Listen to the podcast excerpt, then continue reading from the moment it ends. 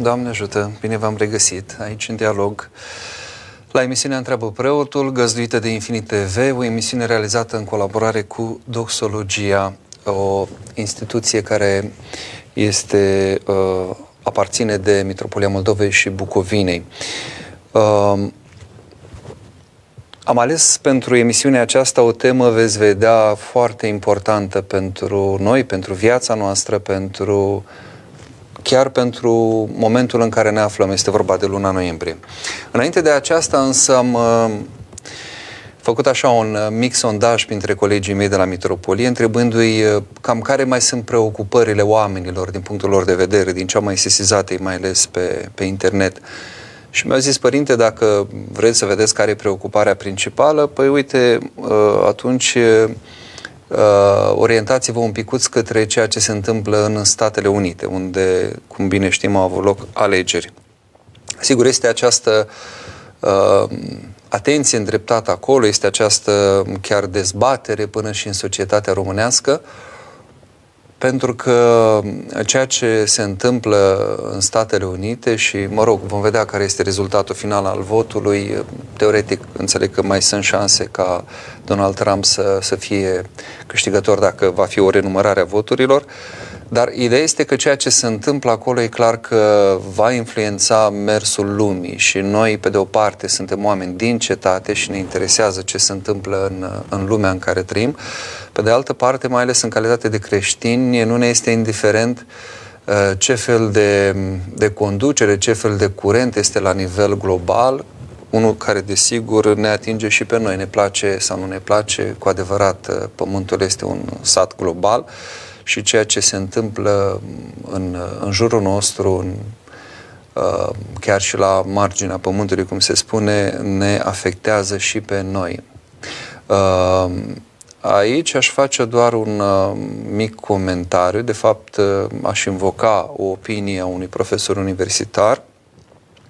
Este vorba de uh, domnul Alexandru Lăzescu din Iași, care ne atrage atenția că în ceea ce privește, și foarte interesantă remarca aceasta, în ceea ce privește viața politică, nu doar Uh, din, uh, din Occident, din Statele Unite, ci și de la noi, uh, lucrurile trebuie citite într-o altă cheie, interpretată cumva altfel decât era înainte și anume o luptă, de exemplu, între partide de dreapta și partide de stânga, ideologii de centru-dreapta, centru-stânga și așa mai departe. Dânsul spune așa, și am să vă, am să vă citesc dintr-un editorial pe care l-a publicat acum câteva zile. Zice, acum mai ales în America, dar și în restul Occidentului, bătălia se dă în principal între progresiști și conservatori. Conservatorii apără valorile tradiționale, familia în sens clasic, prețuiesc națiunea și patriotismul, vor o imigrație controlată și privesc cu diferite grade de ostilitate globalizarea. Ceilalți au redefinit, adică pro- progresiștii, au redefinit într-un mod radical valorile liberale tradiționale. Genul nu mai este văzut ca un dat biologic, ci ca un construct social, motiv pentru care au fost inventate zeci de așa numite genuri. Libertatea de expresie a fost și ea redefinită și reglementată din perspectiva conflictului dintre, așa zis, și opresori și cei oprimați, între ghilimele, registrul ideologic în care privesc mai toate raporturile din societate. Deci asta e grila prin care progresiștii privesc lucrurile. În zona mai radicală, mișcări precum Black Lives Matter, ale, ale cărei fondatoare sunt uh, femei, au declarat deschis, deci fondatoarele, da, sigur, sunt și alții și, și mulți alții uh, uh, care au intrat în această mișcare și au aderat, deci ale cărei fondatoare au declarat deschis că au fost instruite ca activiști neomarxiști. Deci aici e o chestiune asumată, declarată. Și Antifa, merg mai departe, deci toate aceste mișcări merg mai departe, militează împotriva familiei tradiționale, compusă din tată, mamă și copii, pe care o denumesc nucleară și o doresc dezmembrată. de asemenea împotriva proprietății private și a pieței libere. Antifa este o mișcare de tip fascist care declară că luptă împotriva fascismului, paradox întâlnit frecvent în teritoriul stângii radicale, unde, de pildă, în numele libertății de expresie se limitează chiar libertatea de expresie. Progresiștii, și cu asta închei, urme, utilizează abil războaiele identitare pe care le alimentează pentru a crea tensiuni în societate și pentru a-și demoraliza și intimida adversarii ideologici. Bun, deci cred că este o interpretare corectă a ceea ce se întâmplă, o radiografie mai, mai exact, a ceea ce se întâmplă uh, în Statele Unite, dar și prin extensie cumva în Occident și chiar uh, și la noi treptat lucrurile se îndreaptă către această direcție. Și foarte interesant acest lucru. Deci vom asista și deja asistăm uh, în planul uh, politic, acolo unde practic se, se trasează niște direcții, nu? De, de dezvoltare, niște direcții pentru societate, vom asista așadar la o luptă nu de ideologii în sensul clasic, curat al cuvântului, ideologii de partid, doctrină și așa mai departe, ci între aceste curente uh, unul numit tradițional sau conservator, celălalt progresist. Ehm, desigur, în contextul acesta, ehm, cumva, parcă se justifică din ce în ce mai mult ca și biserica să aibă un cuvânt.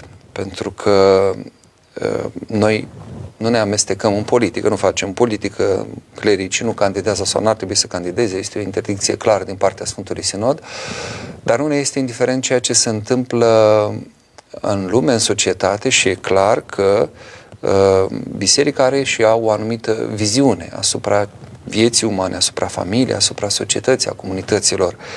Și atunci uh, aceste lucruri evident că trebuie să comunicate.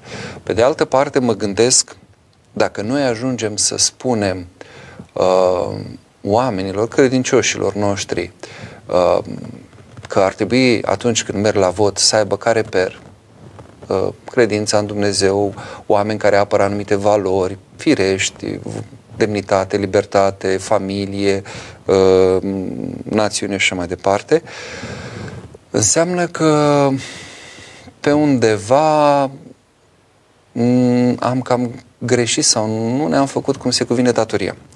Pentru că dacă oamenii din biserică ar fi cu adevărat catehizați, dacă oamenii ar fi în biserici, dacă ar fi cu adevărat mădulare vii, nu e nevoie să le spunem noi nimic, nici așa cum nu le spunem uh, ce produse să cumpere, produs, din ce țară, tot așa n-ar trebui să le spunem nu cu cine să voteze, nici măcar să le dăm aceste direcții mari.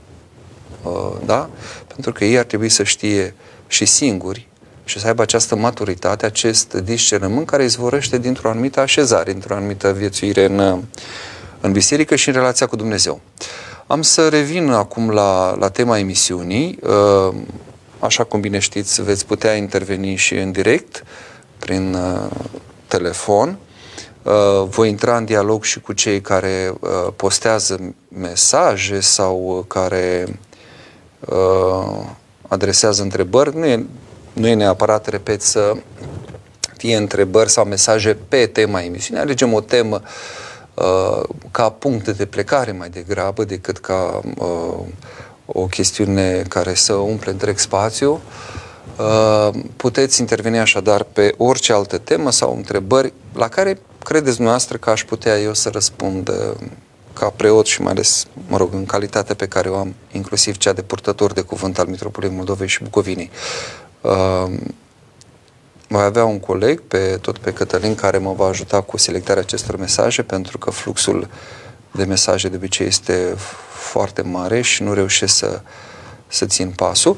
Acum, despre temă mai întâi, dacă mi îngăduiți uh, câteva gânduri, mi-am, uh, mi-am notat pentru a fi cât mai succint, pentru a nu, nu lungi mult uh, cuvântul meu, câteva lucruri pe tema aceasta a milosteniei. Și întrebarea pe care vă adresez și vouă, și vom încerca să răspundem și de-a lungul întregii emisiuni, este aceasta. Dacă ne putem mântui fără să facem milostenie, se poate mântui cineva fără să facă milostenie? Și am să, am să vă spun câteva lucruri uh, din uh, uh, perspectiva aceasta a atitudinii uh, față de această temă, milostenii. Uh, nu durează mult, probabil undeva la șapte minute. Uh, pildele care se citesc în duminicile lunii noiembrie, la mijlocul căreia începe postul Crăciunului, nu? Pe 15, acum duminică va începe postul Crăciunului, sunt toate pe tema, sau sunt toate, că de la pilde mă refer doar, pe tema bogăției și a milosteniei. Cu siguranță există și o rațiune practică pentru care biserica a rânduit astfel. Și Părintele Vasilios Bacoianis din Grecia spunea că mai de mult 90% din populație trăia în sărăcie, chiar sub cerul liber. Și din cauza apropierii iernii aveau nevoie de ajutor, mai ales din partea celor bogați. Cu alte cuvinte, era nevoie de o sensibilizare a celor ce puteau ajuta pe cei mai nevoiași. Sfârșitul toamnei, înăsprirea vremii în prag de iarnă ne trimite însă și cu gândul la inimile în care se răcește dragostea pentru aproapele, care se lipsesc de roadele faptelor bune și sunt gata fi înghițite de iarna morții sufletești. De aceea, tâlcul acestor pilde, toate consemnate în Evanghelia după Luca, merge mult în adânc. Drept concluzie a învățăturilor din duminicile lui Brumar, cum mai zice românul lunii noiembrie, am putea folosi un cuvânt al Domnului, citat din Luca 14 cu 33. Așadar, oricine dintre voi care nu se leapădă de tot ce are, nu poate să fie ucenicul meu. Oricine dintre voi care nu se leapădă de tot ce are, nu poate fi ucenicul meu.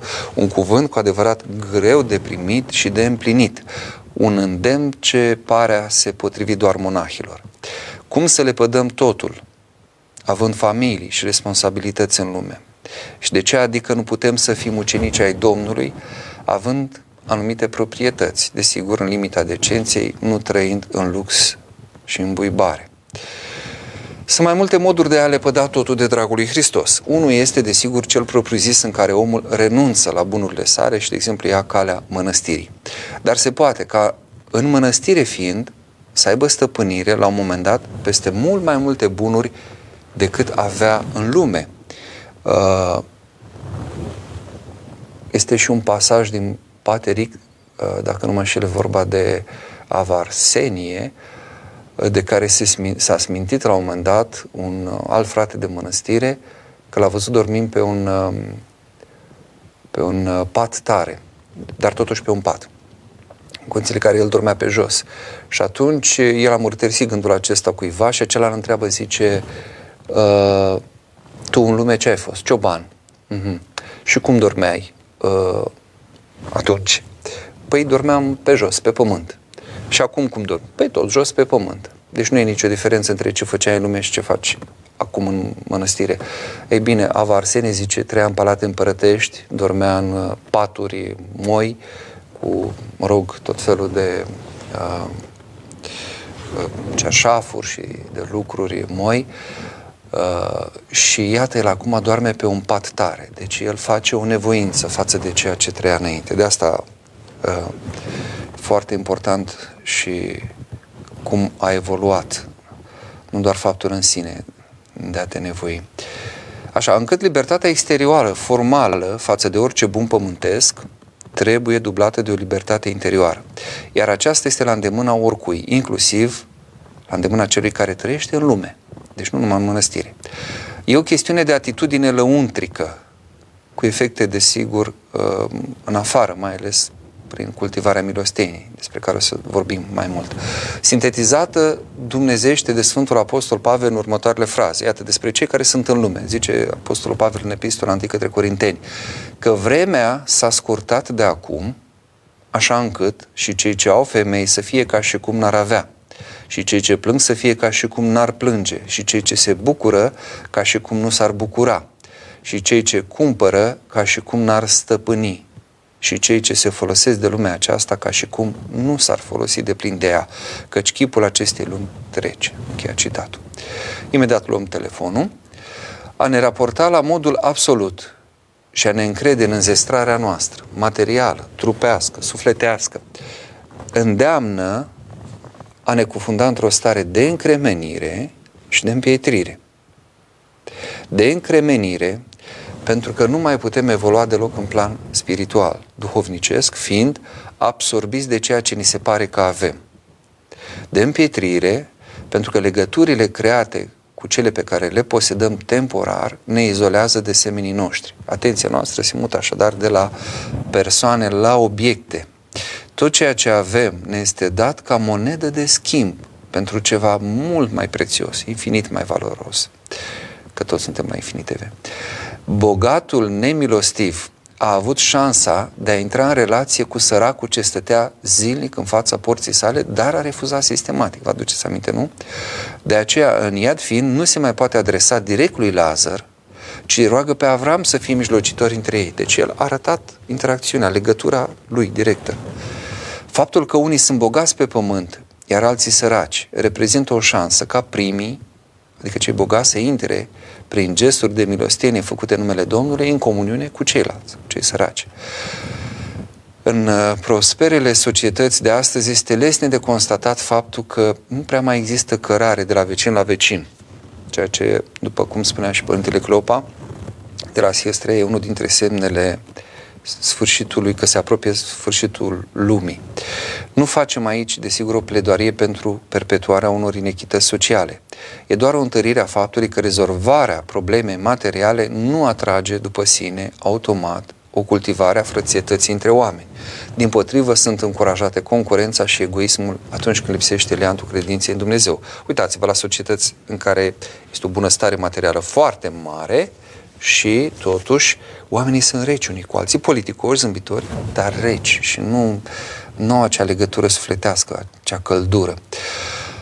Preotul și levitul, mergem la altă parabolă, ocolesc pe cel rănit de moarte, considerându-se îndreptățiți de calitatea pe care o aveau ca să evite contactul cu un posibil cadavru.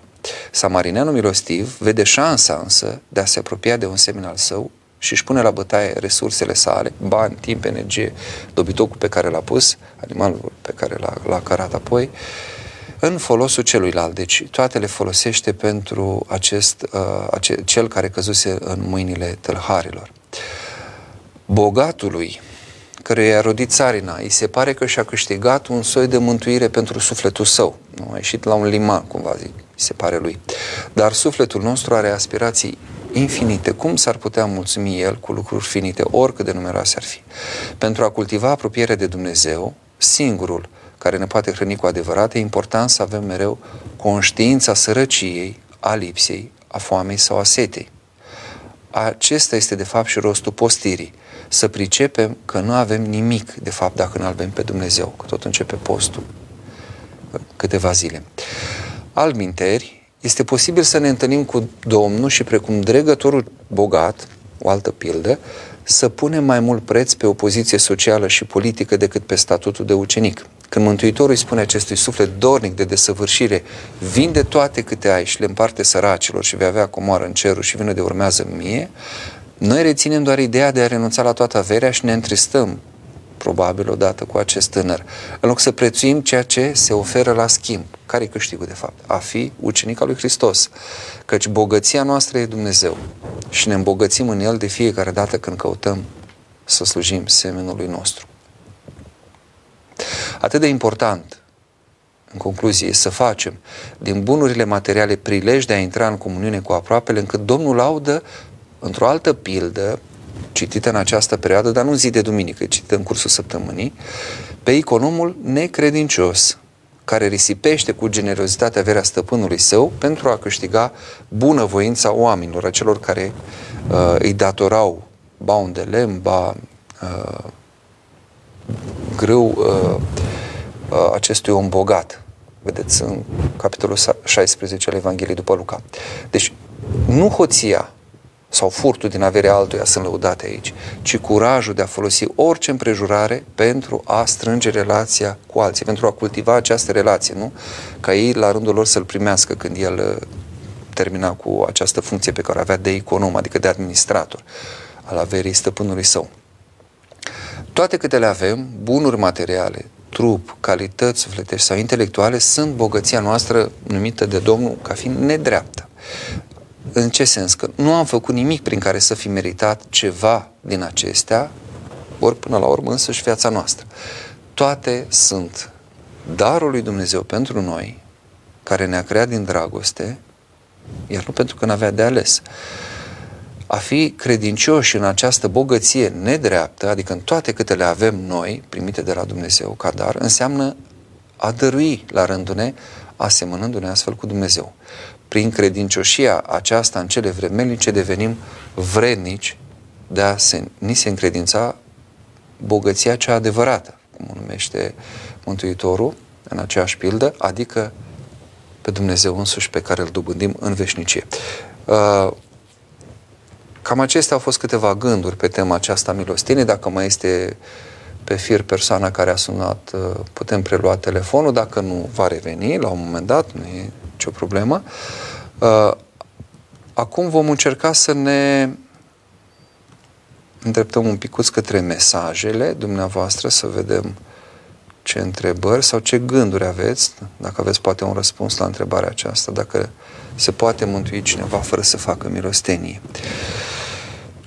Așadar, avem uh, o întrebare de la Camelia. Pandemia aceasta este o pedeapsă de la Dumnezeu? N-ar trebui să ținem post și rugăciune să ne ierte Domnul? Întotdeauna în vremuri de, de criză, uh, în situațiile grele în care noi ajungem, uh, e clar că ne îndreptăm mai mult cu gândul la Dumnezeu și căutăm să vedem uh, care este greșeala noastră.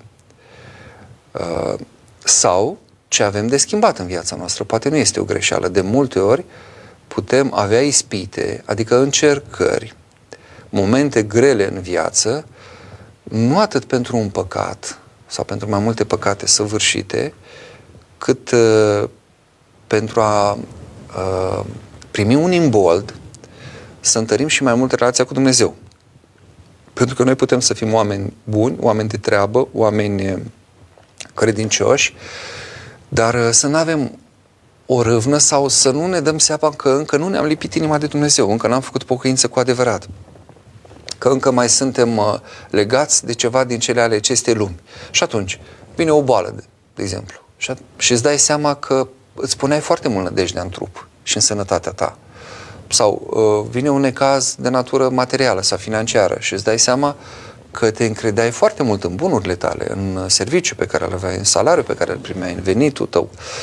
Uh, lucruri care te ajută să-ți uh, reconsideri relația cu, cu tot ceea ce este în jurul tău, cu tot ceea ce ai, cu trupul tău, cu viața ta, cu bunurile tale, cu cei din jur și să înțelegi că ai nevoie să te încredințezi în toate lui Dumnezeu și în, în tot ceea ce ai, în tot ceea ce trăiești, să fii recunoscător lui Dumnezeu. Câți dintre noi suntem permanent recunoscători pentru aerul pe care respirăm, pentru că ne au o bucată de pâine și gust, Doamne, îți mulțumesc pentru bucata aceasta de pâine, pentru faptul că putem vedea, că ne putem mișca, Doamne, sunt recunoscător să... Nu neapărat să rostim ca atare gândul, dar măcar să avem această conștiință că sunt darul lui Dumnezeu și noi să fim în stare de recunoștință față de El, de mulțumire. Dar sunt și situații când cu siguranță tragem din păcatele pe care le avem, sunt lucruri pe care noi nu le-am uh, îndreptat, nu le-am corectat și atunci Dumnezeu îngăduie câte o molimă, câte, nu știu, un cutremur, un necaz, cum zice într-o rugăciune, venirea celor de alt neam asupra noastră, au fost de-a lungul istoriei. Uh, iarăși, ca să renunțăm la păcat, să înțelegem că suntem pe un drum greșit și că trebuie să schimbăm ceva în viața noastră. Acum, această pandemie, mă rog, numită pandemie, această boală uh, care bântuie, acest, toate aceste lucruri care se întâmplă în lume, uh, e greu acum să, să numim, să știm noi de ce Dumnezeu le-a îngăduit. Pentru că tot ceea ce este rău nu vine de la Dumnezeu, dar Dumnezeu poate îngădui în mod în chip pedagogic să se întâmple anumite lucruri.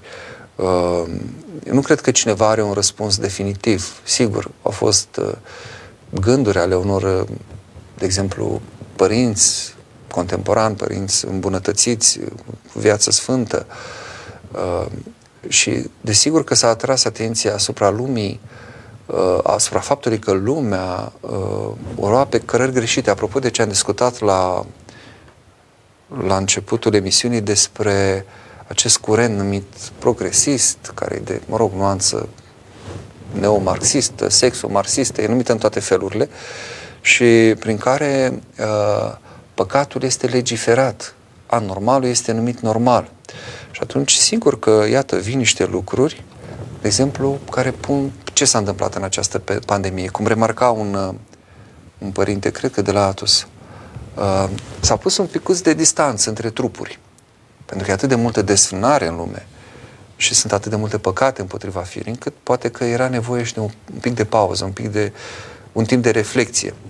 Dar e foarte complicat să spunem noi acum că știm noi gândul lui Dumnezeu de ce anume a îngăduit și ce a vrut să îndrepte. Certe că lumea s-a depărtat mult de credință. Certe că noi înșine, cei care ne autodeclarăm creștini și spunem că suntem din biserică, nu trăim cu adevărat la nivelul uh, acestei chemări de a fi ucenici al lui Hristos. Trebuie să recunoaștem, să ne smerim și să ne asumăm faptul că viața noastră este încă departe de ceea ce uh, ne, ne cheamă Dumnezeu să fim până la urmă de, și că suntem nepăsători încă față de darurile pe care le le-am primit față de ceea ce putem dobândi. Adică noi putem dobândi în biserică pe Duhul Sfânt și putem trăi această împărăție a lui Dumnezeu încă de acum, iar noi trăim ca niște oameni de treabă, ca niște oameni care ne împlinim niște canoane, niște rânduieli, ne facem pravila, ne spovedim, ne împărtășim, dar nu se vede nimic scandalos în viața noastră în sensul evanghelic al cuvântului scandalos. Adică nu se vede acea ardere și apropo de milostenie, sunt oameni care au luat în serios acest lucru. Și avem, uh, din punctul acesta de vedere, cel puțin două exemple extrem de grăitoare. L avem pe Părintele Nicolae Tănase de la Valea Plopului, care și acum are grijă de câteva sute de suflete, și l avem, de exemplu, chiar în Iași pe Părintele Dănus Damaschin, de asemenea un om care poartă grijă de foarte multe suflete cu o râvnă și cu o jertfelnicie care ar trebui să ne fie tuturor uh, model. Deci da, să facem pocăință, să postim, să ne rugăm, uh, căutând să îndreptăm ce este din dreptat în viața noastră. Vă readuc aminte că puteți intra în, uh, în direct prin telefon 0332711222 și că cei care vor intra în direct vor putea să aleagă dintre aceste lucrări. Avem de data aceasta foarte multe Uh, cărți oferite de editura Doxologia. Sunt practic 5 uh, și cu 3, 8 uh, exemplare din trei lucrări. Avem un exemplar din tradiție și înnoire, Georgios Mansaridis. E o lucrare care, apropo de discuția noastră, ne, ne poate ajuta să, să înțelegem cum anume ceea ce numim Sfântă Tradiție este, de fapt, chemat să fie Uh, permanent uh, asumată și actualizată, trăită în, într-un context contemporan. Iată un citat din, uh, din, dintr-o pre, din prefața părint, Părintelui Stareț Efrem, stareț al mănăstirii Vatope din Muntele Atos. Părinții, zice aici în, introduc, în prefață, purtătorii ai tradiției nu l-au cunoscut la modul intelectual pe Dumnezeu, ci pătimeau cele dumnezeiești și de aceea au fost inventivi în fiecare epocă. Părinții nu erau conservatori sau fundamentaliști. Apropo și despre ce e conservatorismul în politică de, de care am amintit, ci oameni care trăiau tradiția, harul Duhului Sfânt și aveau permanent parte, aveau parte permanent de inspirația divină pentru a prezenta în mod autentic Evanghelia în timpul lor, întotdeauna actuală și nouă. Tradiția, adevărata tradiție, iar nu tradiționalismul, cu atașamentul față de forme și față de litera legii este întotdeauna originală, deci tradiția, adică Sfânta Tradiție. Aceasta e o lucrare pe care o puteți primi în dar de la editura Doxologia. O alta este uh, o culegere de poeme dedicate Părintele Arsenie Papacioc de către Daniel Ilie Turcea. Se intitulează Duhovnicul volumul acesta. Uh, poate vă este cunoscut. Uh, editura Doxologia a mai publicat uh, alte două volume, Epifania, cele de urmă po- poeme de dragoste creștină și urme în veșnicie. Uh, poetul Daniel Turcea a trecut la cele veșnice, după părerea multora, cu o viață de, de sfânt, deci ultima parte a vieții după convertirea sa și l-a avut ca duhovnic pe părintele Arsenie Papacioc. Iată un poem scurt, numit chiar Mărturisire. Mi-e bine, e liniște azi în inima mea. În suflet, canadiere aștept să-mi spun răul ascuns, dar bucuria că îl spun copleșește spre iertare, spre îndumnezeire. Îmi mărturisesc ticăloșia fără seamăn. Iată, Doamne, greșit am, ajută-mă să zdrobesc răul din mine, ca să izbucnească din adâncul făpturii, din grăuntele tău de muștar, iubirea.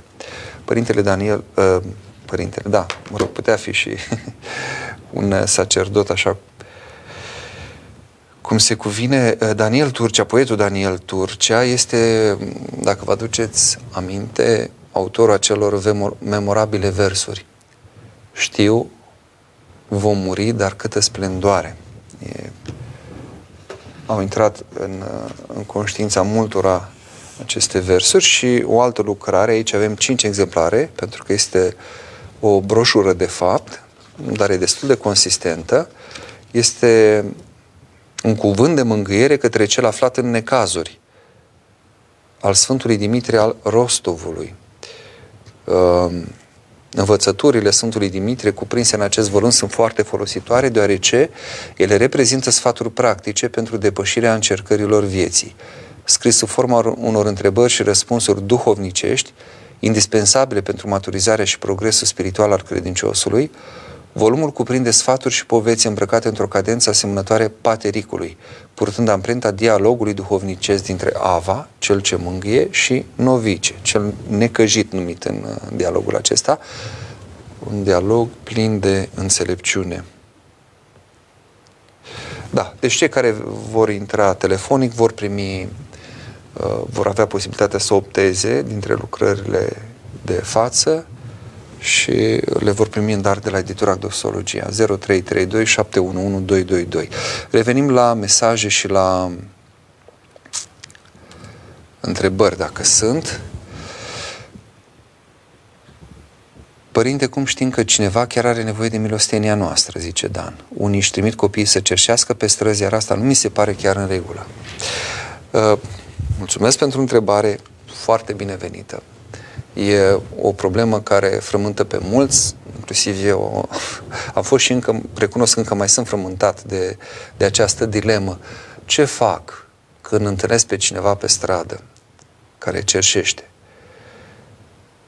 Uh, îi ofer imediat, fără să mă gândesc, spunând, precum făceau unii părinți odinioară, nu mă interesează. Pentru mine, dacă cineva îmi cere, e ca și cum îmi cere Hristos. Eu îi dau și atâta tot. Sau mă gândesc precum Sfântul Vasile cel Mare că trebuie să transpire un pic banul în mâna mea până să-l ofer, dacă nu cumva prin uh, uh, uh, gestul meu nu încurajez, de exemplu, exploatarea copiilor. Eu mă gândesc mult la, la lucrul ăsta. Am momente în care ofer ceva, momente în care nu ofer, pentru că balanța înclină când într-o parte, când în alta imediat luăm telefonul. Uh, și atunci uh, trebuie un picuț de, de, de dreaptă socoteală. Uh, de aceea eu îndemn pe, pe ucenici să-și găsească persoane, familii care știu sigur că au nevoie de ajutor și uh, să, să știe că ajutorul lor ajunge chiar acolo unde trebuie. Dacă mai vor să dau un leu sau ce mai dau pe stradă, sigur, e uh, o chestiune apoi de cum îți dă Duhul, cum simți. Dar uh, sunt rețele, într-adevăr, și tare n-aș vrea să încurajăm această exploatare a copiilor. Înainte de a lua telefonul, aș citi un, un gând al Sfântului Vasile cel Mare, uh, că tot l-am pomenit, e reluat de altfel și de un, un îndemn pe care l-a adresat uh, în Alpestiu Calinic al Sucevei și Rădăuților, de a fi atenți cu chiar și față de cei care au o haină preoțească și cercesc. Noi, în general, nu, nu încurajăm acest lucru, să știți, adică nu e uh, colectele, ajutoarele se fac în anumite situații foarte clar uh, precizate și nu așa că te abordează pe stradă cineva. Spune așa Sfântul Vasile cel Mare, e o singură frază. Negreșit, nu-i folositoare dărnicia acestei slujiri a milosteniei, adică celor care alcătuiesc și să vedeți dacă vă sună cunoscut. E un cuvânt din uh, secolul IV, noi suntem în secolul 21. Deci, nu-i folositoare cui? Celor care alcătuiesc cântece plângărețe ca să moaie inimile oamenilor și nici celor care fac din infirmitățile trupului lor și din răni prilej de neguțătorie, căci acordarea unor astfel de ajutoare acestora ajunge prilej de răutate. E un cuvânt asupra căruia e bine să reflectăm. Deci nu e vorba de a nu ajuta, Doamne ferește, să ajutăm pe cei care au infirmități sau cei care sunt orfani, dar e, e un îndemn un pic la, la, la discernământ. Bună seara, Doamne ajută! Spune, e un pic cam tare, regia, dacă se poate un pic mai încet. Așa. Vă aud. Vă ascult. Spuneți. Doamne ajută. Cum aș putea să mă țigară? Că am ascultat la mormântare să aud în Domnul, eu nu știu. Țigara asta am, a fost la mormântare și greu, o zis așa dur, să nu fumăm. A zis să vă lăsați de fumat, nu? De țigară. Da. Da. Ca... Așa îmi greu ca la măsat să nu fumați cea mai bună. Că fumatul este uh, diavolul. Da. Mulțumesc pentru că am, am să rog să, să, să oprim telefonul, ca să o să vă răspund, dar să se creează o microfonie, dumneavoastră ați dat foarte tare probabil acolo și uh, Uh, nu ne înțelegem foarte bine, dar puteți auzi răspunsul. Uh, uh, orice viciu, nu doar fumatul, are în spate pe vrăjmașul, pe diavolul, pe cel care caută să ne facă dependenți de el. Da? Este o adevărată bătălie care se duce uh, pentru sufletul nostru. Dumnezeu cel care ne-a creat și care ne cheamă să creștem în El, să ne îmbogățim, cum am spus, în, în El, în sensul de a uh, ne folosi darurile uh, ca să ajutăm pe cei din jur, să facem milostenie, să fim iubitori uh, și în felul acesta să primim și mai mult, nu? Păi de aceea și suntem chemați să fim darnici. Din ce dăruiesc în, și în felul în care eu dăruiesc și în același fel primesc și primesc din ce în ce mai mult. Dumnezeu nu rămâne niciodată dator. Dar noi ce facem? De multe ori căutăm să ne folosim de aceste daruri ca să ne uh, provocăm plăcere, să ne creăm plăcere. Iată, fumatul e unul, una din aceste, uh, e una din aceste situații. Fumatul îmi, uh, nu, uh, o folosesc țigara uh, pentru că ea, inhalarea acelui fum, a nicotinei, are un anumit efect asupra corpului, asupra creierului meu. Uh, după cum drogul, alcoolul și toate celelalte, uh, pornografia, Uh, creează aceste dependențe și eu îmi caut plăcerea în ele. Deci, din punctul acesta de vedere, de, de aceea fumatul este, cum v-a zis părintele la mormântare de la diavolul, pentru că vă ține legat. De vreme ce nu vă puteți abține să fumați, înseamnă că uh, nu sunteți un om liber. Dumnezeu vă vrea să fiți liberi. Și dacă nu sunteți liberi, fiți sigur că sunteți legat de ceva, de cineva, adică de un duh necurat care vrea să vă stăpânească. Și atunci aveți nevoie să vă eliberați din, uh, din acest lucru. Și uh, pentru asta trebuie să vă pregătiți un pic inima. Nu e ușor. Nu e ușor, eu știu. Este foarte greu să scăpăm de o adicție. Este bătălia cea mai grea care se duce. un fumător înrăit, un alcoolic, un dependent de droguri, un dependent de pornografie, un dependent de jocuri de noroc. Toți aceștia au lupte foarte grele, este o boală foarte grea. Uh, omul poate să conștientizeze că nu-i bine și să nu se poată abține. Nu se mai poate abține. Este o luptă foarte grea. Fără Dumnezeu nu putem, nu avem nicio șansă. Și atunci căutați să vă lipiți mai mult de Dumnezeu. Da? Și pe măsură ce o să vă lipiți de Dumnezeu, inclusiv vă spovediți păcatul acesta, mărturisiți-l, inclusiv uh, prin uh, postire. Nu pot să mă abțin să nu fumez, dar poate că mă pot abține de la altceva. Iată, vine postul, hai să încerc să postez. Hai să încerc să postez un pic mai aspru. Nu doar să mănânc uh, fasole și cartofi eventual până mă satur și chiar dincolo de limita sațiului, ci să fie și un post în sensul acesta, de a, de a flămânzi un pic. De, a, de ce? Ca să pot să învăț, să-mi țin în frâu trupul cu ce? Cu puterea lui Dumnezeu. Altfel, nu avem nicio șansă. Și mai puteți face ceva. Să vă rugați tot timpul. Rugați-vă. O să vedeți că la un moment dat nu merge și țigara și rugăciune. Nu merg. Deci undeva e o incompatibilitate. Mai este un telefon? Nu. Bun. Când uh, doriți, mai puteți intra în direct 0332 711 222. Haideți să vedem ce mesaje ați mai lăsat.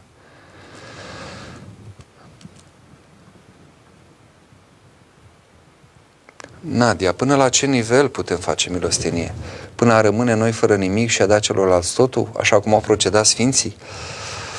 Aici fiecare își cunoaște măsura nivelul până la care face milostenie uh, e, trebuie să fie nivelul la care noi avem încredințare.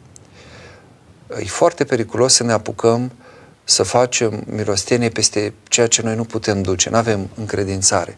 Dar dacă avem încredințare în inima noastră, sunt într-adevăr oameni și când ziceți aici de sfinți, nu vă referiți cu siguranță doar la uh, monahi, de exemplu, ci și oameni din lume, și avem multe astfel de exemple, care dădeau tot. Iată, îl avem în Iași și cu mila lui Dumnezeu uh, va fi proclamată canonizarea sa ca sfânt. La un moment dat, deja se lucrează la întocmirea dosarului specific pentru acest gen de, uh, de canonizare. Avem în Iași pe Sfântul Ioan Lumânăric, avem uh, Sfintele sale moaște la Biserica Talpalari. Un cerșetor, un nebun pentru Hristos, uh, care în secolul XIX mergea pe străzile Iașului, uh, desculț, uh, îmbrăcat în haine sărăcăcioase, dacă îi dădeai o haină, spun scriitorii vremi, între care Costache Negruție și alții, imediat o vedea oferită unui, unui alt sărac indiferent ce îi dădeai, totul dădea. Deci nu păstra nimic pentru sine. Uh, și a și murit uh, într-o iarnă înghețată. La poarta unei văduve a fost găsit și când uh, a fost înmormântat, uh, a venit chiar un arhiereu, uh, Filaret Beldiman, ce sărac, care cerșetor de pe stradă mai este îngropat cu prezența unui arhiereu. Uh, îngroparea, mormântarea s-a făcut în Biserica Talpalari și uh, iarăși cronicile vremii spun că, ziarele vremii și cei care au scris în acea perioadă, că au tras clopotele din, de la toate bisericile din Iași vreme de trei zile, pentru că a murit Ioan Lumânărică. Deci el era foarte cunoscut, era un cerșetor.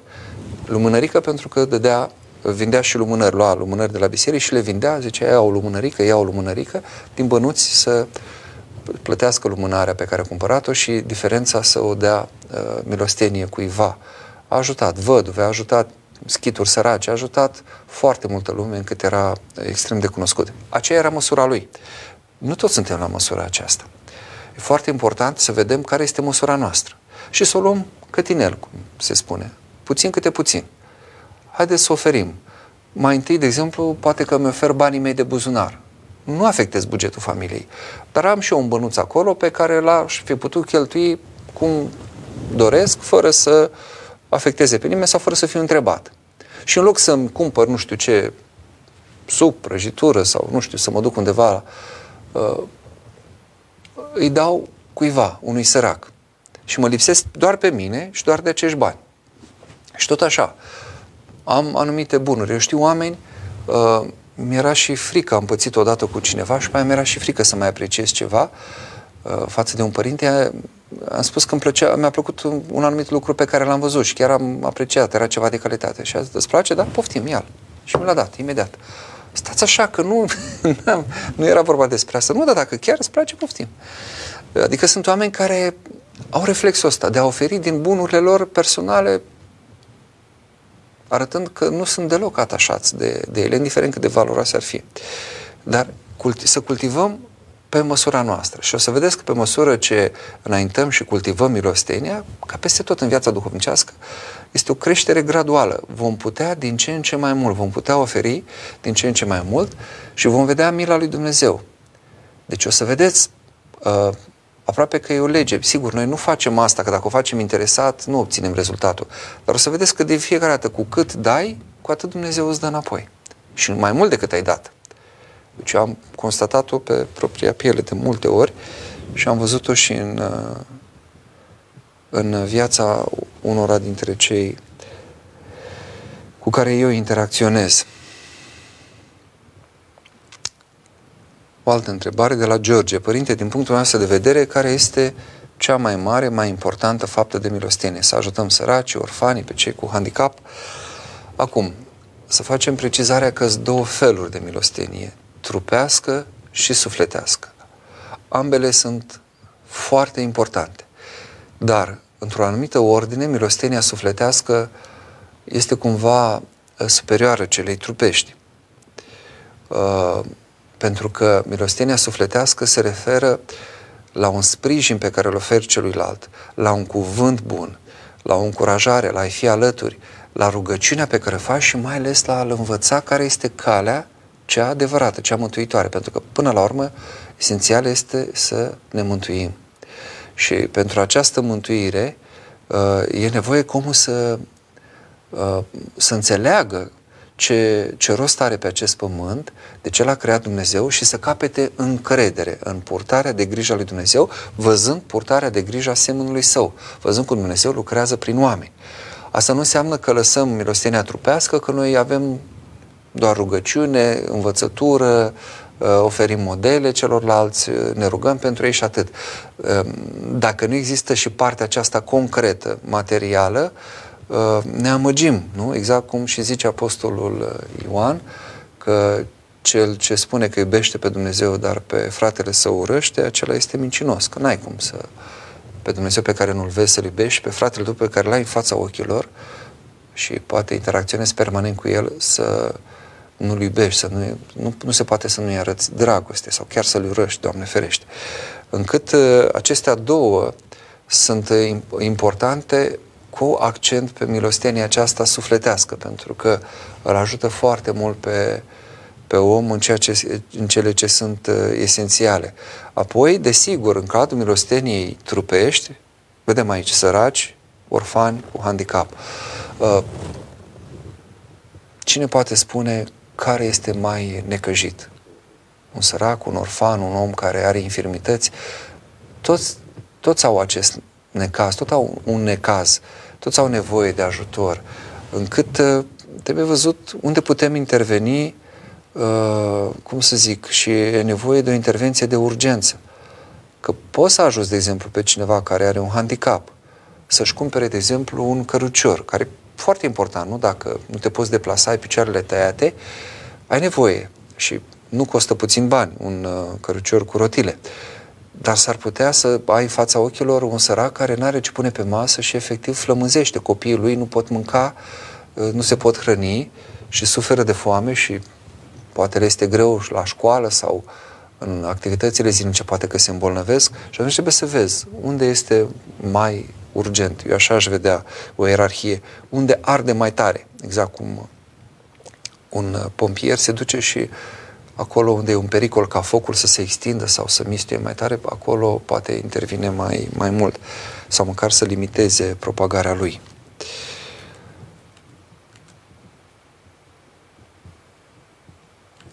Vă readuc aminte că puteți intra prin, prin telefon și uite că am uitat să spun domnului care a sunat să, să opteze pentru o carte, poate că îl întrebați regia, poate că îl sunați înapoi și îl întrebați să oferim, să oferim o carte. Era problema aceea cu microfonia, nu auzeam foarte bine și de aceea am cerut să se întrerupă legătura. Revenim la mesajele voastre. De data aceasta din uh, un subiect din, uh, din altă zonă decât tema emisiunii. Gabriela, cum putem înfrunta obligativitatea vaccinării? Ce ne va aștepta sau ce ne așteaptă, părinte?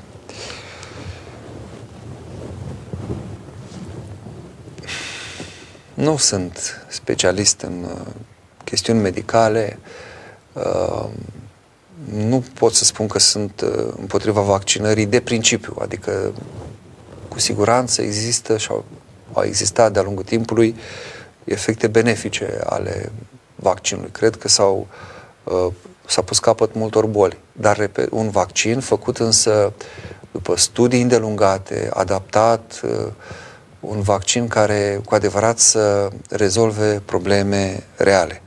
S-au mulțit însă foarte mult aceste vaccinuri și se folosesc tot felul de substanțe, uh, uh, se injectează pentru foarte multe boli dintr-o dată. E o problemă, mă rog, uh, asupra căruia ar trebui să se pronunțe specialiștii. Însă, un lucru știu sigur, că a obliga pe cineva să se vaccineze este un atentat la libertate la libertatea omului de a decide asupra propriului său trup. Și apropo, aș vrea să văd acum pe uh, reprezentanții acești, acestui curent progresist numit sau neomarxist, cum mai vreți, care susțin dreptul femeii de a avorta, spunând că uh, o femeie are dreptul să facă ce dorește cu trupul său, pentru că e vorba de trupul său, uh, omițând faptul că trupul copilului din pântecele mamei nu e tot una cu trupul mamei. Da? El nu este, mama când avortează nu e ca și cum și-ar scoate apendicele. Nu e ceva, este ceva legat de trupul său, găzduit de trupul său, crescut în interior, dar care uh, are capacitatea de a crește și de a evolua apoi independent, fără ca mama să fie afectată. Dacă naște, mama nu rămâne handicapată dacă ar fi ceva din trupul său, nu? Ar însemna că a pierdut ceva din trupul său. Asta înseamnă un handicap, ori nu e așa. Ei, aș vrea să văd pe cei care uh, susțin acest drept, de exemplu, al femeii de a decide asupra trupului său, deși tocmai am explicat că nu e chiar trupul său acolo când e vorba de trupul copilului, să fie la fel de vehemenți când e vorba de această obligativitate unde, a vaccinului, unde chiar e vorba de trupul nostru. Da? Până la urmă avem dreptul să decidem asupra trupului nostru și va trebui să uh, ne spunem din punctul acesta de vedere cuvântul foarte hotărât, foarte apăsat. Deci asta este. Înseamnă, ne vor putea vaccina doar cu forța pe cei care considerăm că nu trebuie să fim vaccinați. Poate sunt unii care spun, da, eu cred că vaccinul este bun și că mă va ajuta. Se vor informa, nu știu, vor exista tot felul de informații, vor vedea care sunt efectele secundare și le vor asuma și se vor vaccina. Dar care, cei care nu vor, eu cred că vor putea uh, să se împotrivească, vedem atunci pe ce cale și, sigur, legal și din alt punct de vedere. Între timp mai luăm un telefon. Bună seara! Bună seara! Vă ascult! Să rămână părinte. Vă urmăresc de, de o perioadă de timp și văd că se aude telefonul, se aude... Ați revenit, tot dumneavoastră ați fost mai înainte, nu? Nu, altcineva. Altă persoană. Atunci vă rog dați un pic mai încet și ascultați în telefon doar uh, ce discutăm. Dar eu sunt în, sunt în altă cameră, dar văd că se aude de... Se aude cu, cu, cu microfonie, da. Așa, spuneți, spuneți atunci uh, ce, ce anume ați dori să întrebați sau să, să transmiteți. Da, eu sunt, sunt creștin ortodox, am un merite mare. Vă urmăresc dumneavoastră și că știți să dați răspunsuri foarte bune. Mila Domnului, dacă... Așa, spuneți. Da, credința ortodoxă. Eu l-am cunoscut pe Dumnezeu credința ortodoxă și urmăresc uh, mai multe posturi televiziune și am auzit mai multe mărturii care se aseamănă cu, cu situația mea personală. Așa. De altă parte, văd că, că este o diferență între toate confesiunile și este o ură între, chiar Părinte Cleopa vorbea cu mult ură spre alte confesiuni creștine. Și eu din mărturiile care le aud, la, mă uit la Credo, mă uit la Speranța, la Alfa Omega, la toate posturile TV, inclusiv la dumneavoastră, la Trinitate. Și aud multe mărturii și văd la alte confesiuni, la Speranța, la Alfa Omega, la Credo, mărturii că Dumnezeu lucrează și a intervenit în viața oamenilor. Și întrebarea mea este, Dumnezeu lucrează în toate confesiunile sau lucrează numai într-una? Bun, am să vă răspund, dar uh, mai întâi să-mi spuneți ce carte doriți să primiți ca să, să putem încheia legătura telefonică, că e, se aude mai dificil. Uh, vreți pe cuvântul de mângâiere al Sfântului Dimitrie, tradiție și înnoire, o altă lucrare, sau uh, uh, volumul de versuri al poetului Daniel Turcea, duhovnicul? Ce preferați? Da, prima, prima care... Cuvânt de mângâiere, da? Da. Bine, mulțumesc tare mult. O să vă răspund imediat, Doamne ajută. Uh, așadar, uh, când e vorba de, de alte confesiuni, nici Părintele Cleopa, nici uh, alți duhovnici sau teologi, precum Părintele Stăniloae, nu au un discurs încărcat de ură. Nu este vorba despre ură. Nu. Este vorba de a spune adevărul, de a mărturisi adevărul așa cum îl avem noi uh, primit de la Sfinții Părinți, de la înaintașii noștri și așa cum este el validat. Nu? În, avem în, uh, în, în credința ortodoxă atâtea uh, mărturii uh, care ne, ar, care ne întăresc în gândul că aceasta este calea mântuitoare. Avem sfinți canonizați, avem moaște de sfinți, uh, deci avem mărturie palpabilă, concretă, materială în sfintele lor moaște, că ei s-au îndumnezeit sufletul lor și trupul lor și iată avem această mărturie. Uh, și atunci, evident că noi mărturisim ceea ce am moștenit și arătăm acolo unde s-au produs erori ale celor care s-au depărtat de acest adevăr de două, mărturisit la fel de 2000 de ani uh, și părinți precum Cleopa, care a fost amintit, menționează care sunt aceste erori. Pentru că uh, ținta este Dumnezeu. Dar e ca atunci când un arcaș își îndreaptă săgeata către țintă și dacă acel arcaș ar, ar schimba ceva, deci în loc să stea per, perfect pe centru, ar schimba cu un grad uh, unghiul, pleacă săgeata pe o traiectorie greșită și ratează centru. Acest un grad aici se face foarte mare până ajungi la, uh, la centru. Și atunci ratezi această întâlnire cu Dumnezeu.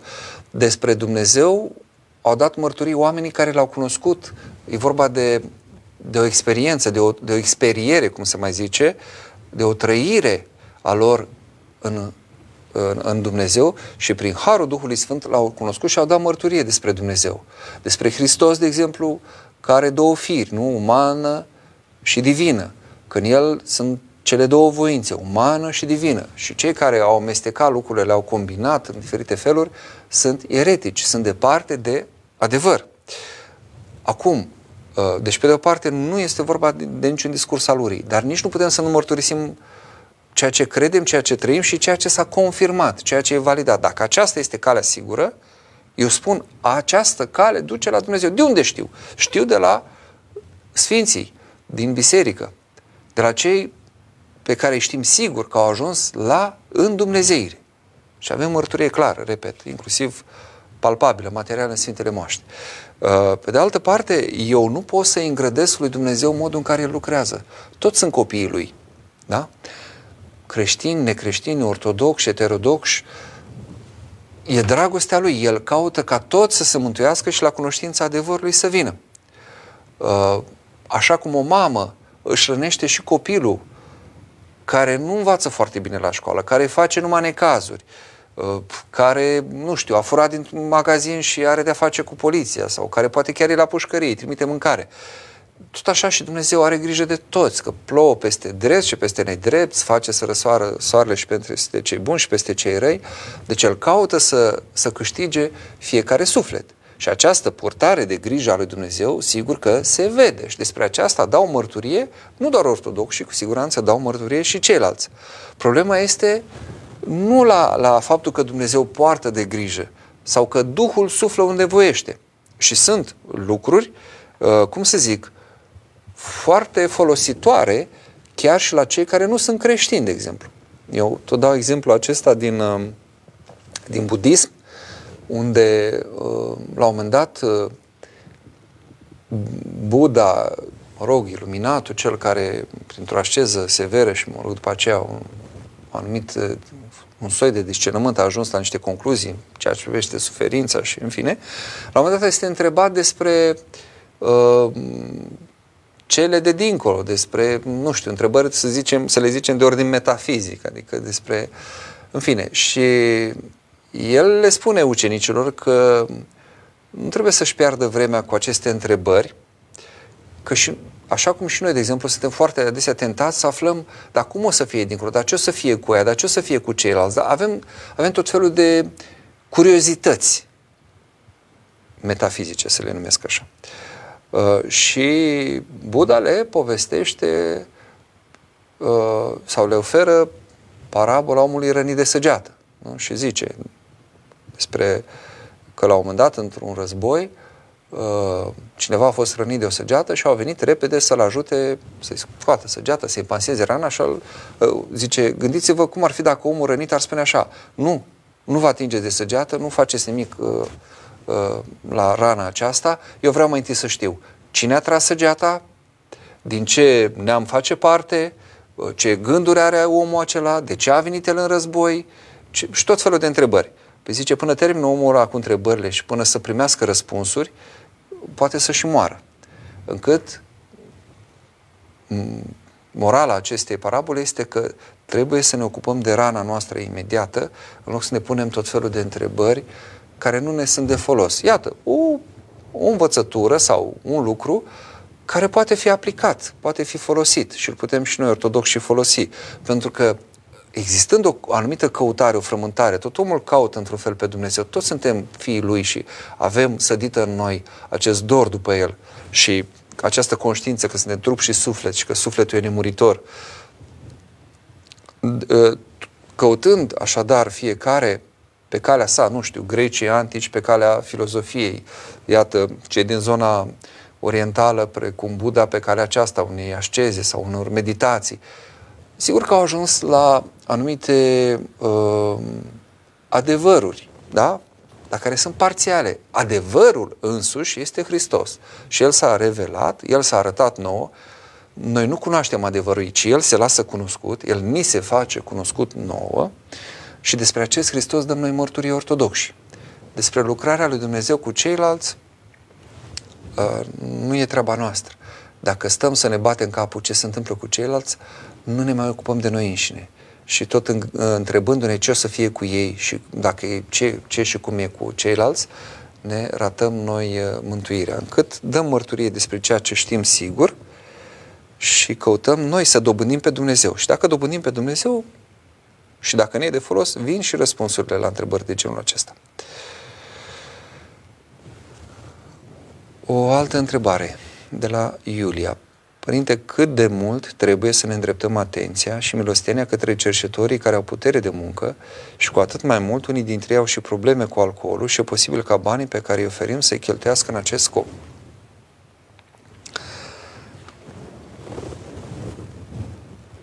Sigur, și eu vă spun că am încercat de multe ori ca preot să vorbesc cu oamenii aceștia pe care vedeam o putere și le să, să îndemn să meargă să muncească și ei, să-și câștige existența.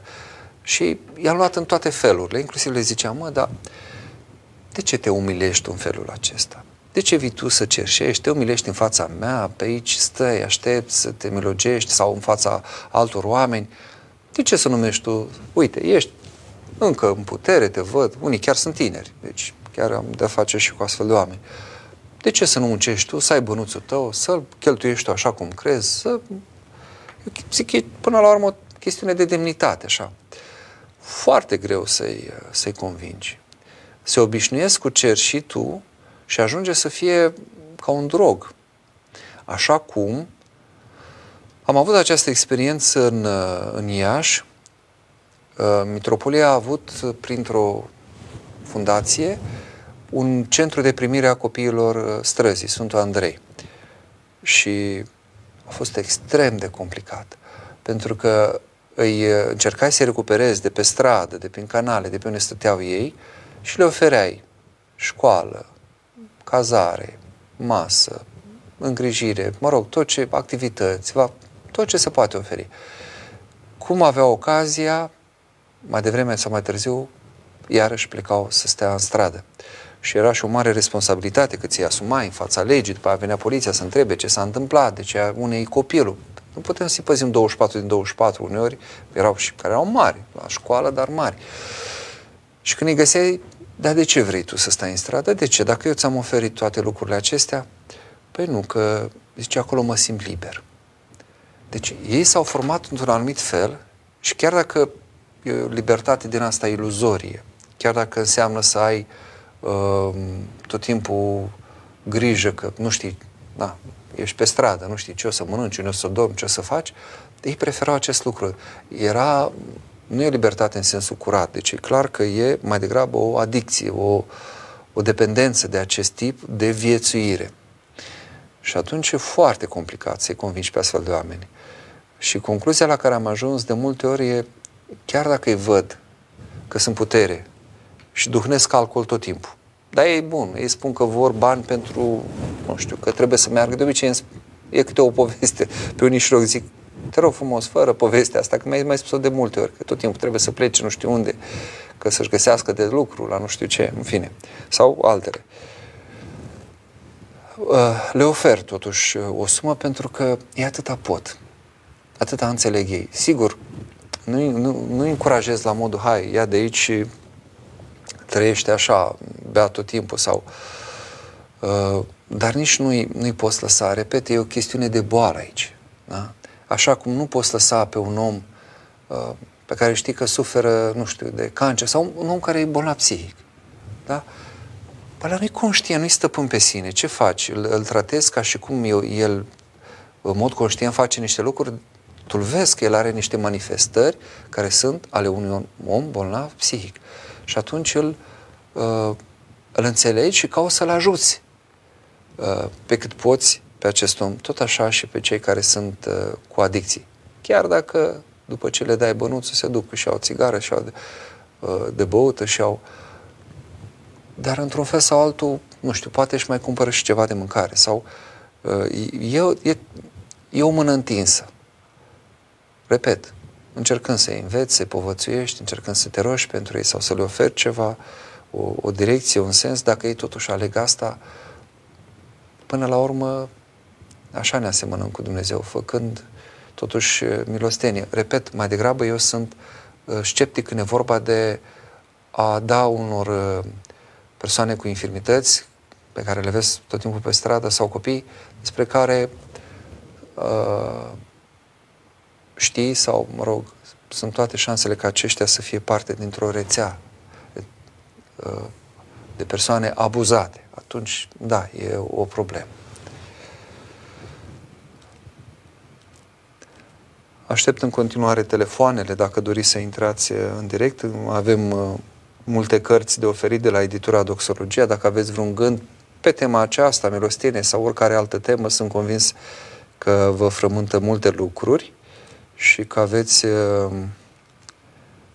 uh, poate alte nedumeriri, întrebări, dar poate că aveți și un gând bun și de folos pentru noi toți, inclusiv pentru mine. De ce nu? Revenim la uh, șirul de mesaje. Părinte, de ce a spus Iisus Lazar doarme, iar apoi a zis Lazar a murit? A spus că doarme și prin asta uh, noi avem uh, uh, temei să-i numim pe cei care au murit uh, ca fiind doar adormiți. De aceea, vedeți, este pomelic de vii și de adormiți. Pentru că moartea este ca un somn. E ca atunci când îți lași, uh, nu știu, uh, trupul îl lași ca pe o haină uh, și pentru o vreme te desparți de, de el și în somn, uh, chiar dacă tu ești în trup, totuși nu ai conștiința acestei prezențe, nu e ca atunci când ești treaz. De aceea poți să visezi să fii într-o tot felul de situații. Iar uh, cimitirul este, etimologic vorbind, uh, numit de fapt dormitor, chimitirion, din greacă, deci ar însemna dormitor. Pe de altă parte, Mântuitorul, într-adevăr, după ce a spus ucenicilor că a dormit, ei spun, Doamne, dacă a dormit, se va trezi. Și atunci el ce zice? A văzut că ei n-au înțeles că e vorba de somn uh, ca moarte, deci este vorba de varianta aceasta a dormirii, adică a morții, a despărțirii temporare a sufletului de trup și atunci zice, ca să priceapă, el zice, le-a spus pe șleau, a murit. Pentru că ei au zis, dacă am, a dormit, normal, se va trezi, lasă-l, Doamne, de ce trebuie să mergem noi până acolo? Mai ales că ei îl avertizau, vezi că vor să te ucidă. Te întorci acolo în, în ideea, adică în, și chiar în apropiere de Ierusalim, uh, Betania și uh, riști să fii prins, nu? Că caută să te ucidă și din cauza aceasta ucenicii erau un pic mai rezervați în a merge și după aia când a aflat că de fapt a murit, uh, au zis, bine, mergem și noi cu tine și chiar uh, Toma, Sfântul Apostol Toma, le zice celorlalți să mergem și noi și să murim cu el, adică cu Hristos, că se așteptau ca el să fie uh, dată mâinile sau să se lase prins și apoi uh, răstignit, cum el însuși spusese uh, în, uh, în trei rânduri, găsim în Evanghelie această uh, prevestire a patimilor Domnului. Încă un telefon. Doamne ajută! Alo? Vă ascult. Să rămână, Doamne ajută. Doamne ajută. Vă, vă sunt din Italia. Italia. Ce frumos. Cum e acolo? V-au închis în case? Uitați, acum eu sunt mers și chiar cobor, văd Roma undeva de sus, din, din, de la Napoli. Nu, părinte, încă mai suntem, mergem înainte, mulțumim lui Dumnezeu. Uh, Dar sunt restricții totuși și acolo. Sunt, ca peste tot, da. Sunt. Anumite ramuri sunt uh, un pic restricționate. Restaurantele, hotelurile, dar uh, nu știu, nu pot să vă dea o, o mărturie atât de exactă eu, fiindcă eu, unul, prin ceea ce fac, nu pot să spun că am fost afectat, dar uh, sunt, sunt, sunt care sunt afectați, într-adevăr, dar nu ca la noi în țară. Deci, ceva mai puțin, că la noi e un pic mai... Mă mai auzit? Da, vă ascult. Ce ați fi dorit să ne transmiteți? Eu sunt în mers și mă aștept să... Să fiți atent la, la drum. Sunteți șofer, nu? Da, da, da. Fiți atenți la drum și spuneți-ne. Mai înainte eu sunat cineva și a ridicat problema cu mărturia celorlalți credinți, de anumite minuni și care lucra Dumnezeu și în alte credințe. Și mi-am adus aminte o chestie că am văzut aici în Italia, la Milano, la catolici ar fi descoperit niște moaște, mai am îi spun că e un sfânt tânăr, uh, ar fi fost, uh, el era un fel de ceva cu internetul se ocupa, el ar fi murit prin 2012, că n-am înțeles exact, dar se spune că are moaște întregi. Au fost, au fost uh, desfumat și sunt chinat la el, deci unde vreau să ajung? Deci ei pot avea moaște, deci că uh, Sfinția voastră au spus de că noi avem uh, ca dovadă moaștele, nu? Dar uh, acum ei spun că au și ei moaște, deci e un, e un pic uh, ciudată chestia. Uh, Întrebarea mea era cum să ne raportăm, adică cum să înțeleg eu asta, că eu asta am dat o uitare, adică n-am știut cum să o explic și efectiv am pus-o într-un seltar, adică nu o să am ocazia o să... Uh, da. despre asta vreau să întreb. Da, mă întrebarea. Uh, să răm- puteți să rămâne în telefon, da? Că văd că nu mai sunt probleme de microfonie și putem dialoga. Da, slavă Domnului. Așa. Uh, cred că știu cazul. Este un adolescent care știu că era bolnav de leucemie sau de ceva de genul ăsta și, mă rog, foarte credincios el, sigur, în credința romano-catolică și ar fi făcut multă misiune pe, prin intermediul uh, internetului. Și înțeleg acum, deci acum eu nu știu în c- la ce- ce fel arată aceste rămășițe pământești ale lui, pentru că pentru a fi, pentru a fi moaște eh, trebuie să aibă niște proprietăți, depinde, depinde cum arată. Vreau să vă mai zic un lucru. Uh, Nu orice trup neputrezit reprezintă Sfinte Moaște. Da? Sunt multe situații în care omul nu putrezește din alte motive. De exemplu, u- sunt unii care nu, pu- nu putrezesc pentru că sunt blestemați. Și au fost situații în care li s-a făcut uh, rugăciune și apoi trupurile s-au descompus. S-au făcut rugăciuni de dezlegare. Sau sunt situații în care, din pricina multor chimicale, mai ales cineva care e bolnav și e îndopat cu chimicale, poate la anumite situații să nu putrezească. De asta zic, depinde. Ați văzut moaștele? Le-ați văzut dumneavoastră sau cum, cum da, sunt ele? E filmată, deci chestia e filmată. O să vă trimit în- în privat dacă... Da, da, da, chiar vă rog, chiar vă rog, pe Facebook sau pe... Uh, Da, exact, că vă am la prieteni. Uh, O să vă... Deci se vede foarte clar că se face o procesiune acolo, e ceva, deci se face un fel de... Și chiar se văd exact cum e, cum sunt moaștele, deci ceva mi s-a părut mm, foarte ciudat. Dar sunt acoperite, Dacă nu? știam, Sunt acoperite. Erau acoperite, ei le-au descoperit și le-au pus spre închinare. Nu, dar zic că în filmare ele nu se văd, adică nu se vede trupul, Nu, se vede se doar vede. acoperit. Nu, nu, nu, să văd, exact, asta, chipul, deci se vede chipul. Da, interesant. E foarte interesant. Sunt da. dat să, să văd și eu, uite, de exemplu, noi uh, sunt moaștele Sfântului Aniacob Hozevitu, uh, unul dintre puținii sfinți neputreziți uh, întregi, uh, încă- pe care îl putem vedea cum, uh, cum, uh, cum arată. Dar uh, sunt mai multe feluri de a fi, de, de a se manifesta uh, sau de a se uh, uh, arăta aceste moaște. Sunt unii care arată de zici că m, încă sunt vii, chiar că dorm. Adică la Sfântul Ioan Exact Iacob așa, încă e, exact. e tras așa, e pielea e uscată, e stafidită. Dar uh, întrebarea mea era, uh, fiindcă eu așa am înțeles-o, uh, apar cu... Deci dacă au și ei moaște, în direcția asta duc. Deci avem și noi dovezi că suntem eu aici, deci ceva e un pic ciudat. Da. Uh, acum, repet, depinde ce calități. Moaștele mai sunt bine, bine mirositoare, moaștele mai zvorăsc mir, uh, la moaște se mai fac minuni. Adică simplu fapt că nu a putrezit nu înseamnă că sunt sfinte moaște. Asta e, ăsta e răspunsul meu. Da. Da? Deci mai trebuie și alte, inclusiv la noi. Deci uh, se, sunt, uh, repet, ortodoxi descoperiți neputreziți și s-au dovedit că nu, nu era vorba de sfinte moaște. Erau alte cauze. Deci de asta uh, mai sunt și altele. Și de asta noi când uh, proclamăm uh, canonizarea unui sfânt, ne mai uităm și la celelalte aspecte, la uh, cum uh, și-a trăit viața, la credința lui pe care a avut-o, dacă a avut o credință curată și așa mai departe. Dar în cazul acesta concret, da, o să vedem uh, uh, ce se, ce se va întâmpla, adică ce, presupunând că sunt moaște acelea, să zicem, să vedem ce, ce efect, ce lucrare au ele, aceste moaște.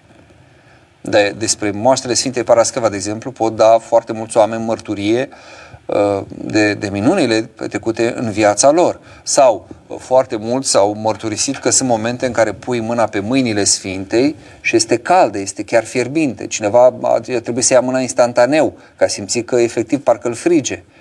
Mă rog, a, s-a apropiat cu niște gânduri mai necurate, vrea el să pipăie mâna, nu știu ce să vadă.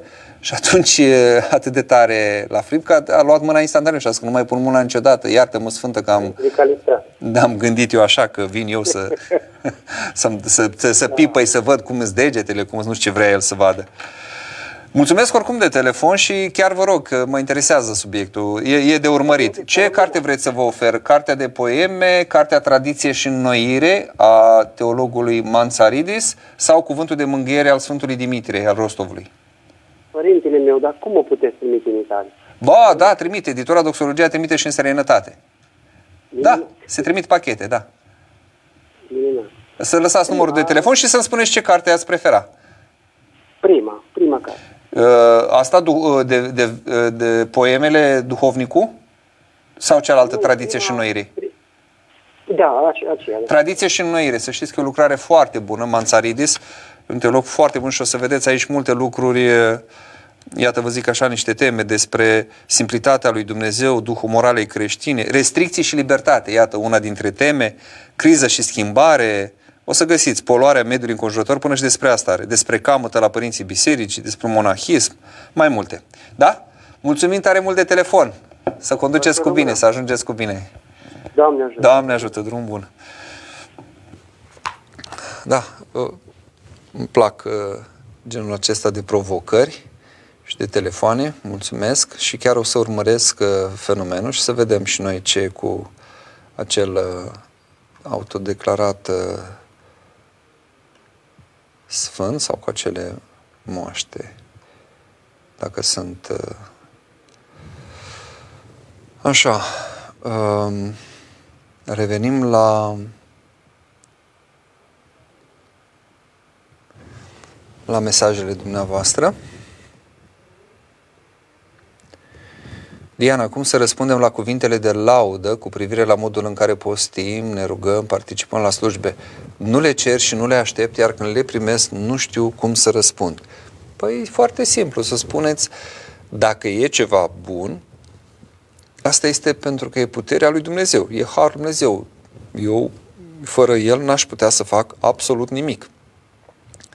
Uh, dar, uh, în același timp, trebuie să accentuăm că noi ne știm și neputințele. Eu asta le mai spun celor uh, care tot așa se declară, nu știu ce, impresionați, mai ales uneori, mai pune Dumnezeu cuvânt în taina spovedaniei sau în alte situații și uh, când încearcă să nu să mă laude, dar oricum să, să vină așa cu apreciere, tot timpul, pe de o parte spun că e e puterea lui Dumnezeu care a lucrat, e gândul lui Dumnezeu, de la el a venit dacă a fost cu adevărat de folos și a fost ziditor.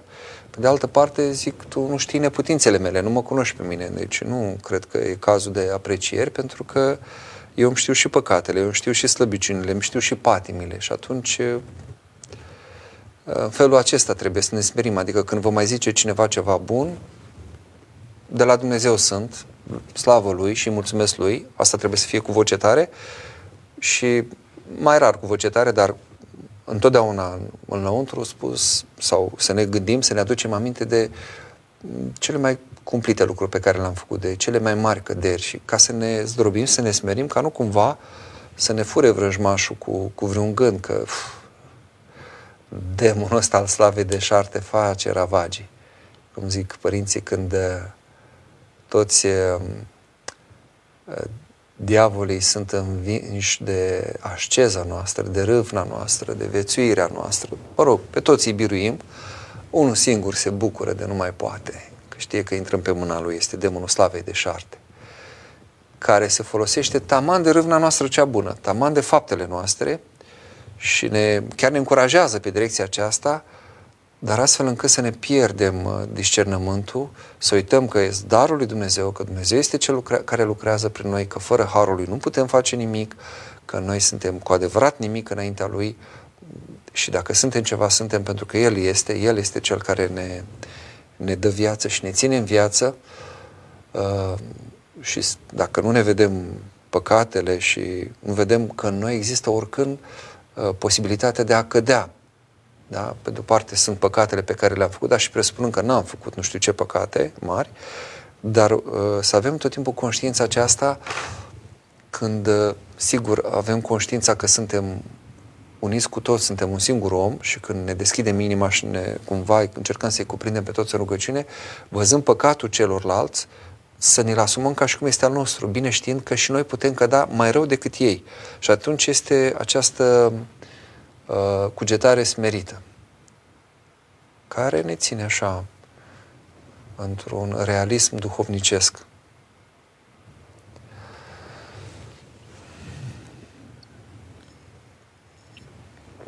Vă mai așteptăm cu telefoanele, mai avem cărți de oferit.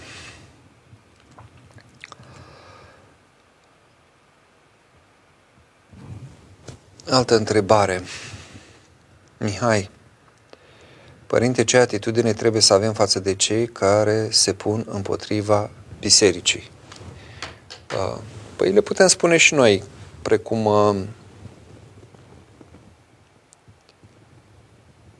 care prigonesc biserica, bineînțeles, precum uh, i s-a spus lui Saul din Tars, nu? Cel care a devenit apoi Apostolul Pavel, pe drumul Damascului. Greu ți este să lovești cu piciorul în țepuș. Deci, vedeți, Domnul nu l-a certat pe Saul. I-a zis, Saule, Saule, de ce mă prigonești? Doar a întrebat. Exact cum a întrebat este, dacă vreți, uh, pandantul unei alte întrebări, adică pereche, ca să zic așa, pe care Domnul a rostit-o încă fiind cu timpul vieții sale pământește, adică atunci, în timpul procesului, așa zisului proces, înainte de a suferi pătimirea sa pe cruce, când a fost lovit de una dintre slugi, și Domnul i-a replicat. Dacă am zis ceva rău, spune ce e rău, dar dacă am zis bine, de ce mă bați? Așa și aici, lui Saule zice, Saule, Saule, de ce mă prigonești? După care nu-l ceartă, nu zice, ticălosule sau, vezi, hulitorule de Dumnezeu sau criminalule, că erau mulți creștini care prin râvna lui Saul au fost dați în închisoare și chiar la moarte. El a fost de altfel cel care a fost părtaș la uciderea Sfântului Arhidiacon Ștefan. Păzea hainele celor care loveau cu pietre. Nu, nu i-a zis nimic din, din lucrurile acestea, ci a zis greu ți este să lovești cu piciorul în țepușă. Când îi spui asta unuia, deci aici, de aici se vede mila, apropo de milostenie, de milostivirea lui Dumnezeu. Ehm, deci Domnul vedea durerea lui, pentru că el vedea, el vedea zbuciumul sufletului lui Saul. Saul era foarte îndârjit, foarte pornit, foarte râvnitor pe ceea ce făcea, crezând că așa apără, după cum și singur mărturisește apoi, crezând că așa apără credința, nu, cea adevărată, credința strămoșilor, uh, crezând că acești creștini sunt de fapt ca un soi de sectă care s-au desprins sau uh, și nu se poate să Dumnezeu e unul, cum poate să aibă un fiu și așa mai departe. Uh, deci, cu toate acestea, uh, Saul nu era liniștit, nu era împăcat, nu avea pace. Nu avea. Simțea în adâncul lui, deci era o furie, o... și nu era, cum să zic, atunci când faci un lucru bun, cu adevărat ziditor, îl faci cu pace. De aceea, uh, fac o paranteză, apropo că s-a vorbit de cei de alte confesiuni.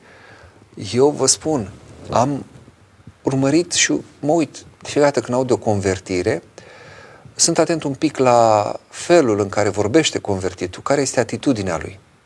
Și mă refer la oameni simpli, pe care eu știu, deci mai eu am uh, trecut, sau mă rog, la noi, la biserică, au trecut la ortodoxie uh, cel puțin 10 romano-catolici și au fost tot așa, mai mult de 10 de uh, zona neoprotestantă.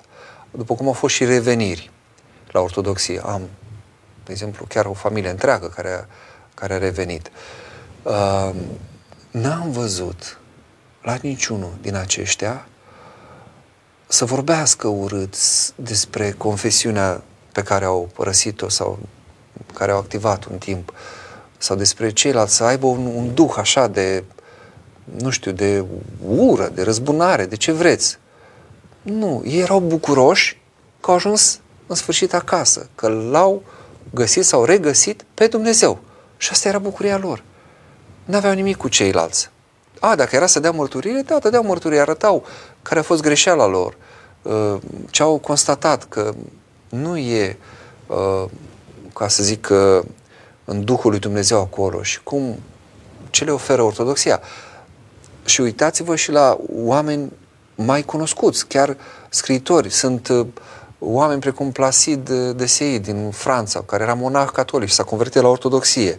Sunt teologi Uh, care au venit din zona anglicană sau din alte zone, niciunul nu lovește cu pietre în cei de unde a plecat. Spune, într-adevăr, care au fost problemele din punct de vedere teologic, duhovnicesc și de ce ortodoxia este împlinirea lor și au găsit adevăratul drum către Dumnezeu, dar nu fac cum procedează, de exemplu, am văzut, și asta am văzut-o foarte des, la cei care părăsesc ortodoxia și se duc la tot felul de, uh, de obicei, confesiuni neoprotestante. Și încep cu o ură împotriva icoanelor, împotriva Maicii Domnului, împotriva preoților, împotriva... Deci, domnule, dacă tu chiar ai, consider că ai ajuns acolo și ai cunoscut adevărul, păi de ce nu ești bucuros? De ce nu ai pace? Ce treabă ai cu noi? Lasă-ne pe noi în rătăcirea noastră, dacă tu așa ne vezi. Înțelegeți? Deci, uh, omul care a gustat credința cea adevărată, prin asta se, se și vede, prin bucurie, prin, prin, tocmai prin faptul că nu, nu mai preocupă decât, da, cu durere soarta celorlalți care nu sunt, n-au găsit încă credința, caută și lor să le vestească ca și pe ei să-i vadă părtași la această bucurie. Și asta uh, s-a întâmplat cu Saul. Deci el nu avea pace. Și Domnul a văzut durerea lui greu ți este să lovești, ca să lovești cu piciorul într-o țepușă, încercați cu piciorul gol să loviți în... Nu, nu faceți asta acasă, știți, mă aduc aminte de avertismentul de la anumite filme. E, e cumplit, e dureros, te umpli de sânge imediat. Să lovești cu piciorul într-o țepușă e, cum să zic, un gest, aș zice, de, de, de masochist. Dacă îți place durerea, vrei să-ți provoci durere, da. Așa și cu cei, că de aici a pornit întrebarea, cei care sunt împotriva bisericii, cam asta atitudinea. Vai de ei, că lovesc cu piciorul în țepușă, Doamne miluiește-i și să ne fie milă de, de ei și, desigur, să răspundem cu demnitate acolo unde este de răspuns.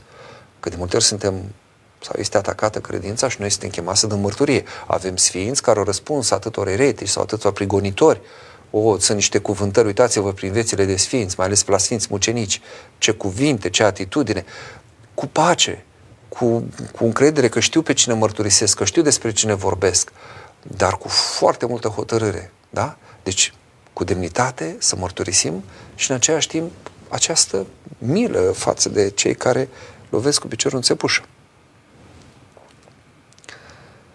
Ar mai fi timp de un telefon, mai avem mai puțin de 15 minute. Dacă doriți să interveniți cam acum ar fi momentul, dacă nu, nu e nimic, avem întrebări, avem mesaje, avem ce discuta. Gabi, binecuvântați părinte, nu am crescut și nu am învățat despre sfinți și acum ne este greu să ne rugăm sfinților. Cum să facem? Uh, înțeleg ce spuneți. Uh, nu e greșit nici dacă vă rugați direct lui Dumnezeu. Nu sunt inclusiv canon de pocăință către Mântuitorul, acatistul Mântuitorului Hristos. Deci vă puteți și ruga direct. Dacă aveți, cum să zic, uh, această neputință, dacă încă nu vă puteți apropia, încă nu aveți această evlavie cultivată față de sfinți. În același timp, sfatul meu este să citiți din scrierile lor sau din viața lor, sau ceva despre viața lor. Și o să vedeți că pe măsură ce vă devin familiari sfinții, sunt ca niște prieteni, ca niște... Și atunci, când ești într-un necaz sau când ai, nu știu, poate o nelămurire sau ceva, nu apelezi la un prieten, tot așa și va fi un gest spontan. Dar pentru asta trebuie să-i cunoașteți. Ca să-i puteți să vi uh, apropiați, să, să, să apelați la ei, trebuie să-i cunoașteți. Și încercați să-i cunoașteți în felul ăsta. Sunt care au scrieri și puteți citi din ce au scris ei și sunt slavă Domnului.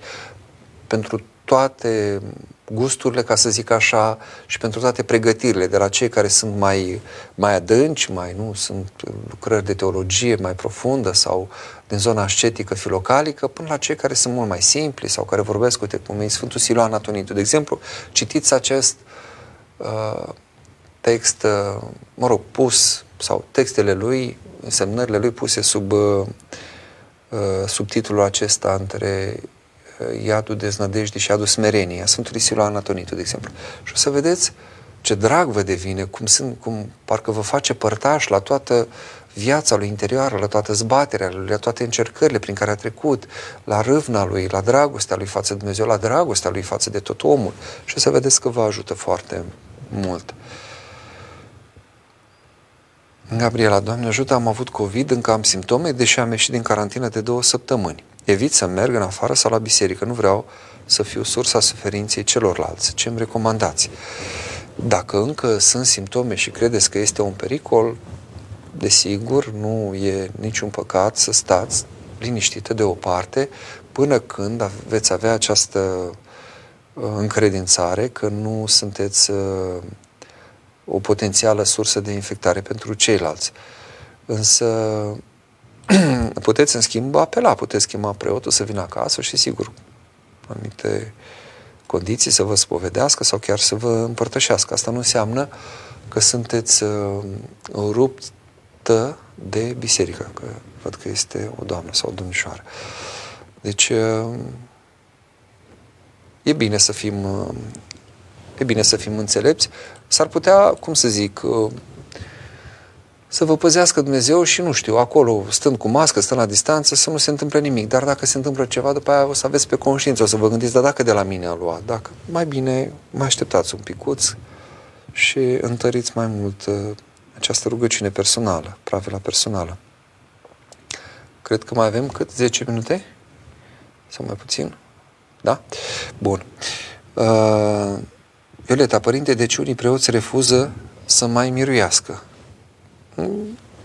Nu cred că refuză. Acum, uh, a mirui nu e ceva uh, obligatoriu decât în două situații. Când, după botez, pruncul sau, mă rog, persoana care se botează, dacă e o persoană adultă, este miruit cu Sfântul și Marele Mir, este cea de a doua taină a mirungerii, după care este împărtășit, și când uh, suntem miruiți cu un de lemn sfințit în taina Sfântului Maslu. Acestea două sunt obligatorii. În rest, nu este nicio obligație să miruim. A, sunt unele îndemnuri și uh, mai este omul miruit. Poți să iei cu un de lemn de la o candelă sau cu mir, obișnuit dar e, e un gest cumva simbolic, încărcătură, în sensul acesta duhovnicesc, au cele două din taina mirungerii și din taina uh, Sfântului Maslu. E, în rest, e, sigur, o binecuvântare, dar nu e obligatoriu. După cum sunt unii care uh, binecuvintează făcând semnul uh, Sfintei Cruci peste creștet sau de la distanță, sunt care pun doar mâna pe, pe cap. Că și prin punerea mâinilor se transmite un, un har și o binecuvântare. Și sunt care nu fac asta. Deci nu, nu e ceva obligatoriu, adică nu, nu-i judecați pe cei care nu miruiesc, după cum nu îi aplaudați pe cei care miruiesc, nu e uh, o chestiune așa de, de important. Unii sunt mai credincioși decât alții. Așa, să mai vedem dintre întrebări și mesaje. Mă uit un pic că văd că este pusă și adresa mea de mail, dacă este acolo vreun mesaj sau... Avem telefon, da. Haideți să mai luăm un telefon, ultimul. Doamne ajută! Vă ascult, bună seara! Și rămână părinții. Vă ascult! Tot, tot eu cu, cu țigările. Tot cu țigara. Am înțeles. Țigară, cu țigară. Spuneți. Și uh, mi-ați explicat așa multe lucruri, dar aveți cuvântul meu că de atunci uh, ieșim de trei ori afară și mă o țigară. și n-ați ieșit. Nu, nu. Doamne ajută să, să reușiți să biruiți păcatul acesta. Da, m-am dus și eu zis nevastă, mi-a zis, cu mama, uite cum se poate așa. Te uiți la televizor și uh, mai ales că eu sunt răit la țigară.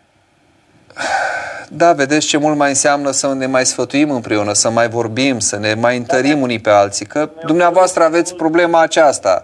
Eu am altă patimă, altul are altă patimă, da? Știți cum, când ne mărturisim și mai ales în taina spovedaniei, Dumnezeu ne dă o putere. Mi-a părut mult de preotul ăsta de la mormântare care au fost azi.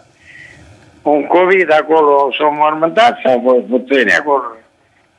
Și preotul zicea, nu fumați, uh, nu greșiți, bine cum ați vorbit și dumneavoastră. Da. Așa, pe mine m-a interesat fumatul, că eu... Da, da, da. Bun, dacă toți ați sunat, vă rog să rămâneți în telefon și o să vă oferim uh, o carte, să, da, să, să, să lăsați numărul de telefon și numele ca să vă trimitem o cărticică, da? Un cuvânt de mângâiere, bine? Da, Mulțumim! Sănătate! Doamne ajută că suntem pe final de emisiune. Oare câte minute mai avem? Dacă ne puteți spune, 5 minute. Bun. Mai erau, uh, desigur, multe mesaje și întrebări uh, despre piatra aceea din capul unghiului. Da, este în, în arhitectură cea care practic cumva susține toată construcția, nu? Piatra pe care au nesăcutit-o ziditorii a ajuns în capul unghiului, adică Hristos cel care a fost bagiocorit și cum a fost tratat el atunci când a fost răstignit, a ajuns să, să fie de fapt cel care să țină întreaga uh, umanitate, practic, uh, să țină biserica lui. Deci e un, un simbolism aici, acelui, acelui, a unui lucru foarte neglijat, deci lucru care e cel mai neglijat dintre toate, ajunge să fie cel mai de preț, așa și aici, cu Hristos. Și dacă stiliștii se pot uh, mântui, deci eu ce pot spune este, stiliștii fiind cei care s-au rupt, deci sunt schismatici, s-au rupt de Biserica Ortodoxă pe motiv de îndreptarea calendarului, că ar fi fost uh, o problemă aici cu această îndreptare și atunci eu ce pot să spun, și nu numai în privința lor și a altora, care sunt eterodox sau de altă confesiune, este că eu știu că în Biserica Ortodoxă există mântuire și că așa ne mântuim. Ce se întâmplă cu ceilalți, asta este grija lui Dumnezeu, nu-i grija mea. Uh, suntem la final, așadar, aveam această întrebare dacă ne putem, dacă se poate cineva mântui fără să facă milostenie, nu prea putem să ne mântuim fără să facem milostenie și vedem și din, uh, uitați-vă în Matei, capitolul 25, acolo unde e înfricoșătoarea judecată și acolo suntem întrebați ce am făcut cu cel flămând, însetat, străin, gol, bolnav, în temniță. Deci este vorba de milostenie. Acestea sunt criteriile după care vom fi judecați uh, și nu altele. Deci acestea sunt. Uh, sigur, E timpul scurt acum și nu am cum să dezvolt, dar voi vorbi despre asta la un moment dat. De ce nu poți ajunge să faci cu adevărat milostenie și fără să ai și o credință adevărată? Uh, milostenia este cea care cu adevărat ne, ne, ne așează în relație cu Dumnezeu cel mult milostiv, cel care prin milostenia Lui ne-a creat, da? în dragostea Lui și tot milostivindu-se de noi, nu ne leapă, nu, nu renunță la noi și ne ține în viață, deși noi suntem cum suntem și facem atâtea păcate și atâtea nenorociri. Uh, și dacă vrem să fim cu Dumnezeu, trebuie să încercăm să facem ce face El. Așa spune. Dacă sunteți fiii Tatălui, faceți faptele Tatălui, nu? Fiți milostivi, precum Tatăl vostru milostiv este. Cei care n-au apucat să facă milostenie deloc, uneori contează și un fir de ceapă, să ne ducem aminte de Dostoevski și de acea femeie care putea fi scoasă din ea de un fir de ceapă trasă, uh, un fir de ceapă pe care l-a dat uh, cuiva mai mult așa, ca să scape de gura ei, în timpul vieții. În rest n-a făcut deloc milostenie. Uh, pentru aceștia există, iată, uh, aceste pomeniri, aceste uh, pomeni care se fac uh, de către cei rămași în viață. De aceea contează foarte mult să facem pomenire pentru cei adormiți, pentru că poate ei n-au dat milostenie. sau poate n-au dat suficientă, poate au dat nu știu, cu, cu zgârcenie sau cu alte, să facem noi milostenie. În felul ăsta și noi ne facem datoria noi înși, ne facem o milostenie, dar făcând-o în numele lor și lor le este de folos, pentru că se, se întărește, cum spuneam în emisiunea trecut, se, se creează și se întărește această legătură de dragoste pe care apoi Dumnezeu o poate, uh, uh, ca să zic așa, consolida, astfel încât să ne mântuim și noi și cei pentru care uh, facem această milostenie. Ne vedem data viitoare. Dacă aveți sugestii de subiecte pe care ați dori să le abordăm mai pe larg, așa putem discuta punctual răspunzând la anumite întrebări, vă rog să-mi scrieți, îmi puteți scrie și pe adresa de e-mail afișată și mă puteți găsi și pe Facebook și uh, sigur uh, găsiți uh, inclusiv numărul meu de mobil pe internet și puteți scrie și pe WhatsApp sau prin SMS. Aș fi bucuros să, să venim cu emisiuni sau să avem un dialog în, în folosul vostru, să vă fie vouă de, de ajutor. Dumnezeu să vă aibă în pază pe toți. Seară binecuvântată!